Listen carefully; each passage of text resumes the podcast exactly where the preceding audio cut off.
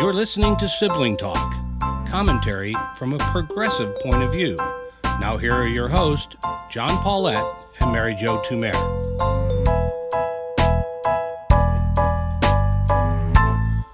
Hello, I'm John Paulette. And I'm Mary Jo Tumer.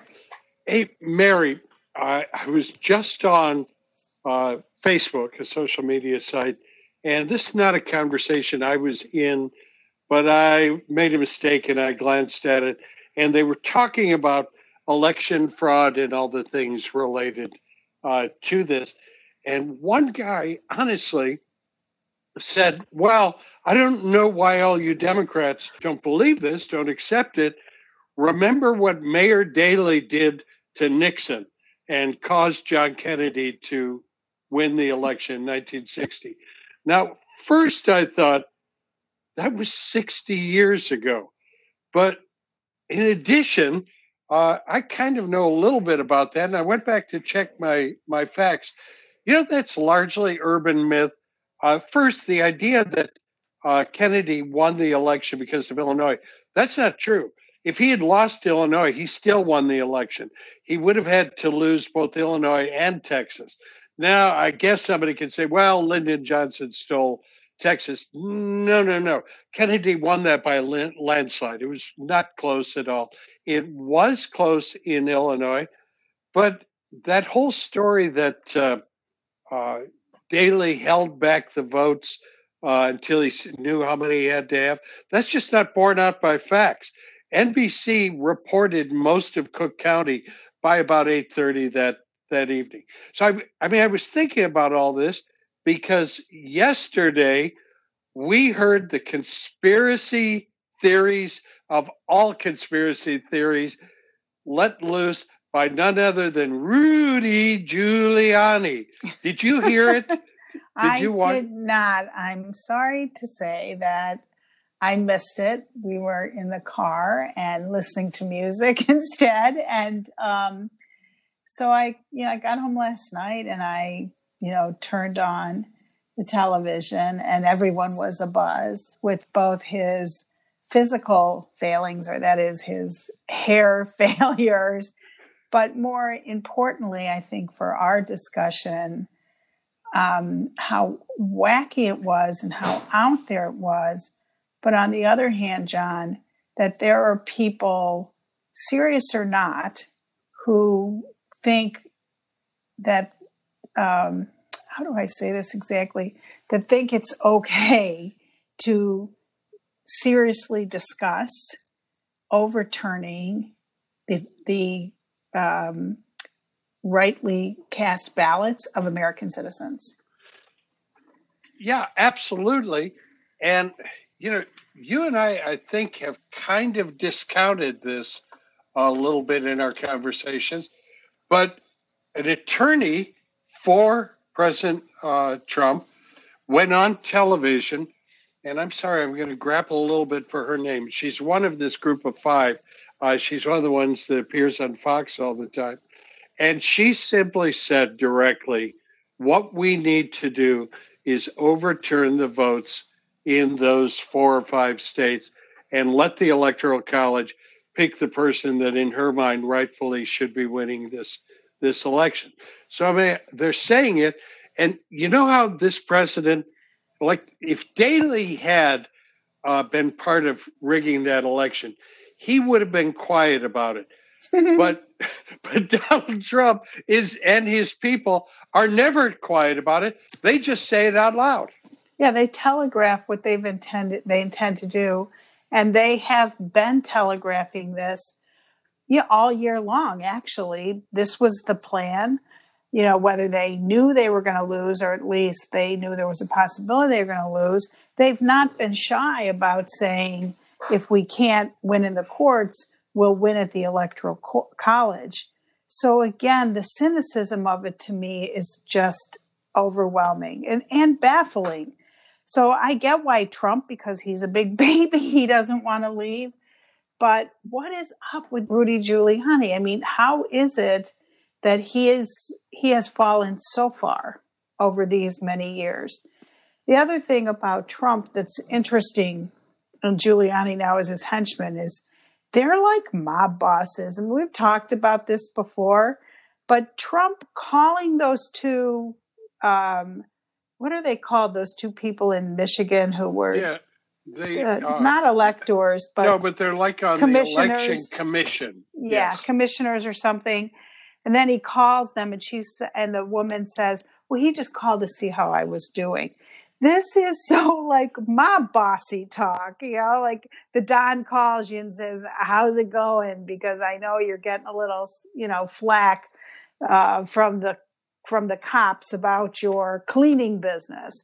And then he calls the Michigan um, top Republican legislators to D C today to just have a little meeting with them, a little sit down.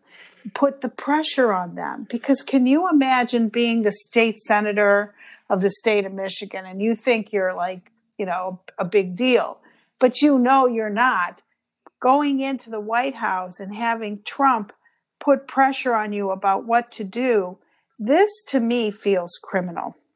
Well, it and does. I, and we can put it in terms we've talked about before that Michael Cohen uh, explained to us of how Trump works, that he won't directly ask for anything. Everything reads behind the lines. So I'm, I mean, I'm picturing these uh, Michigan state legislator, state senator, uh, coming into the White House.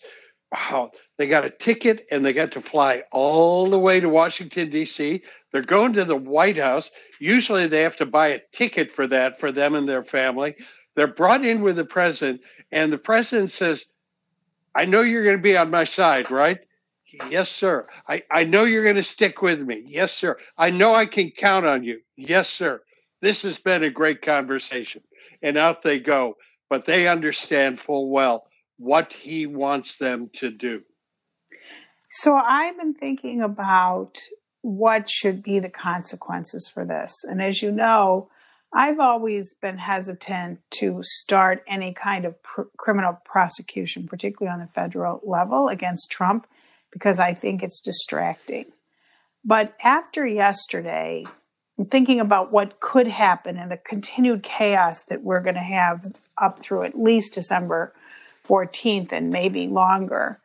I'm wondering if the right, if the right thing to do for the country wouldn't be for the Justice Department to initiate criminal a criminal complaint against Trump and um, Giuliani, maybe not, and Lindsey Graham for interfe- for election interference.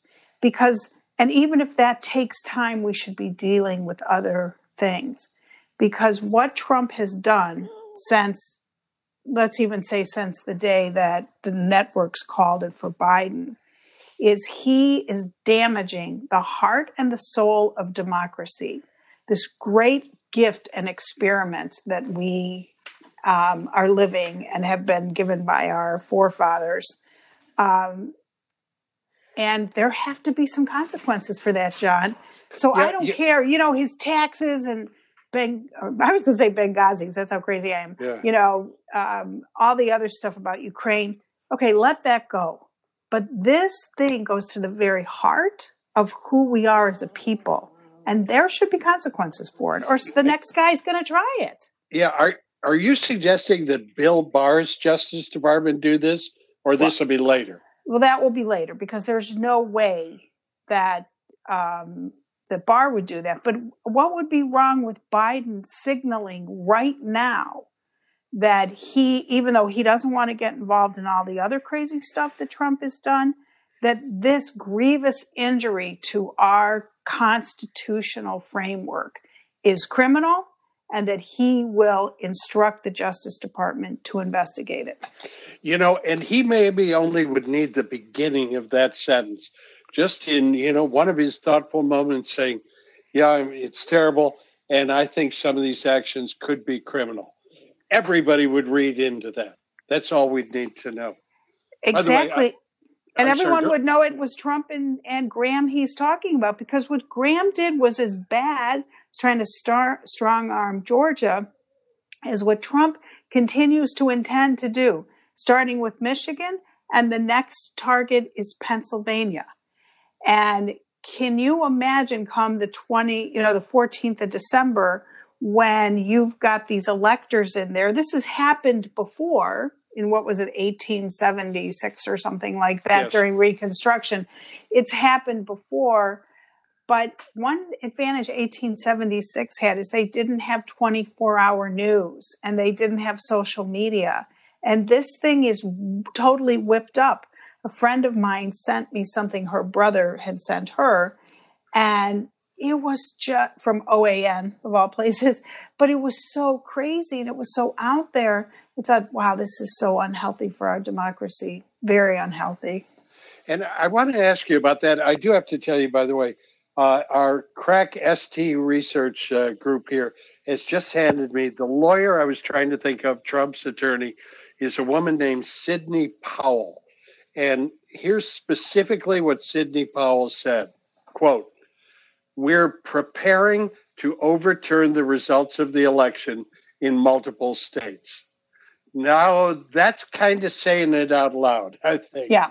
Right? Mm-hmm. Uh, let's can we game it out a little bit? What if uh, Pennsylvania, because I think Pennsylvania has to be part of any scenario like this, Pennsylvania and two other states, Michigan and, I don't know, let's throw in Arizona in that. If it were to happen that the elect or that the state legislature says, uh, we just don't think we had an honest uh, election, we can't trust it, and we're going to send the uh, different slate of electors, sufficient that the Electoral College then does, in fact, vote for Donald Trump. Game me out here, Batman.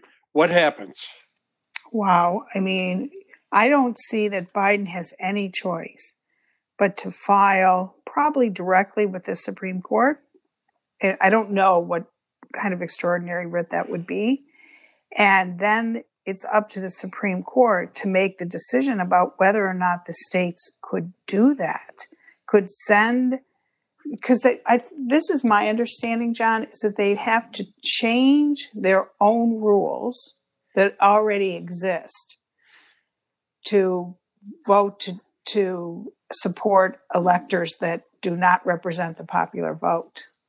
So then that, I don't know this, I'm really just making this up, but it makes sense to me that the the legal issue then before the Supreme Court is, can, without a change in legislation, can the legislators change their the rules? I, I think that's right. I, yeah, I well, I I think you're right, and, and I want to get a, a finer point on that. The Constitution says that the state legislatures may choose the way uh, in which their electors are chosen and, and sent, sent on. That is not saying they get to choose the electors. They get to choose the way. And it seems to me that once you've chosen the way is an election, like you just had an election, you can't come back and say, I'm going to choose another way. No, we can't switch that, nor can you take one hundred fifty years of uh, history and say, no, let's just, just change that. Now, I'm not a Supreme Court justice, but that's just, you know, to do that and to do it specifically for the sake of one man and one party, I can't imagine how that could be justified. I can't imagine that either. And you know, even if there were a couple votes for that, let's say Thomas and Alito, it's very hard for me to imagine even the new justices, even the Trump justices, doing that. It's that's why I think most people are relatively calm about this, actually, because they're like, eh, it's never going to happen. And that's why I think you have some protesting. I guess there was some protest outside the White House today when the Michigan uh, legislators went in, but people have, haven't taken to the streets. I think most people think, oh, it's going to work its way out. It's just Trump. We forgive him so much, John. It's unbelievable. But we think, ah, oh, he's just a baby and he's doing this. But in the end of the day, it'll work itself out. And if there are glitches because of the transition, uh, well, we've survived those before. that's how I think most people feel. They think it's both funny, like the Rudy Giuliani thing is ridiculous, and um, Trump's an idiot. You know what I mean? That's what the conversation, I'm not talking about like crazy social media O A N, but I think that's the average American, like, uh, oh, well, it'll all be over in a couple months, so let's not worry about it. It is, and I think all that's true. And my only caution about it is that just a little more than four years ago, we all said it is impossible that Donald Trump gets elected. I remember a Saturday Night Live uh, skit with Kate McKinnon, I think, as Hillary, just laughing at the possibility that he might be elected. The last four years have kind of convinced us that the craziest stuff can happen. It's true. And I know we're almost out of time. We're going to take a little bit of, you know, pundit prerogative here for a couple more minutes, because one of the things that I've been thinking about is if you call, if Biden at some point, maybe closer to the inauguration, if this stuff is still going on, or let's say you get past the Electoral College, right? And it's still going on. And Biden calls a meeting of John Roberts, Nancy Pelosi, and Mitch McConnell, because then you have the three leaders of the of Article One and Article Three, and then he's the putative leader of Article Two, our top constitutional um, officers, and get them in a room together and say, "Okay, guys, we're going to make a joint statement. I don't care what Obama says, and I don't care what anybody else says. The four of us owe it to the future of this country to make a statement and stop this."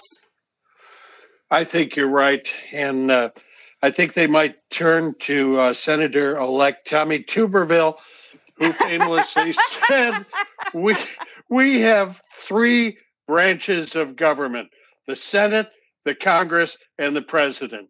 Oh, yeah. No, Tommy. All oh, my right. Lord. Yeah, I got to right. go. I got to go and do some spray on hair dye. Yeah, we didn't even get to that because it's too no. ridiculous. All right, Talk. Bye. Sibling Talk is a J M P production. Theme song by David Paulette.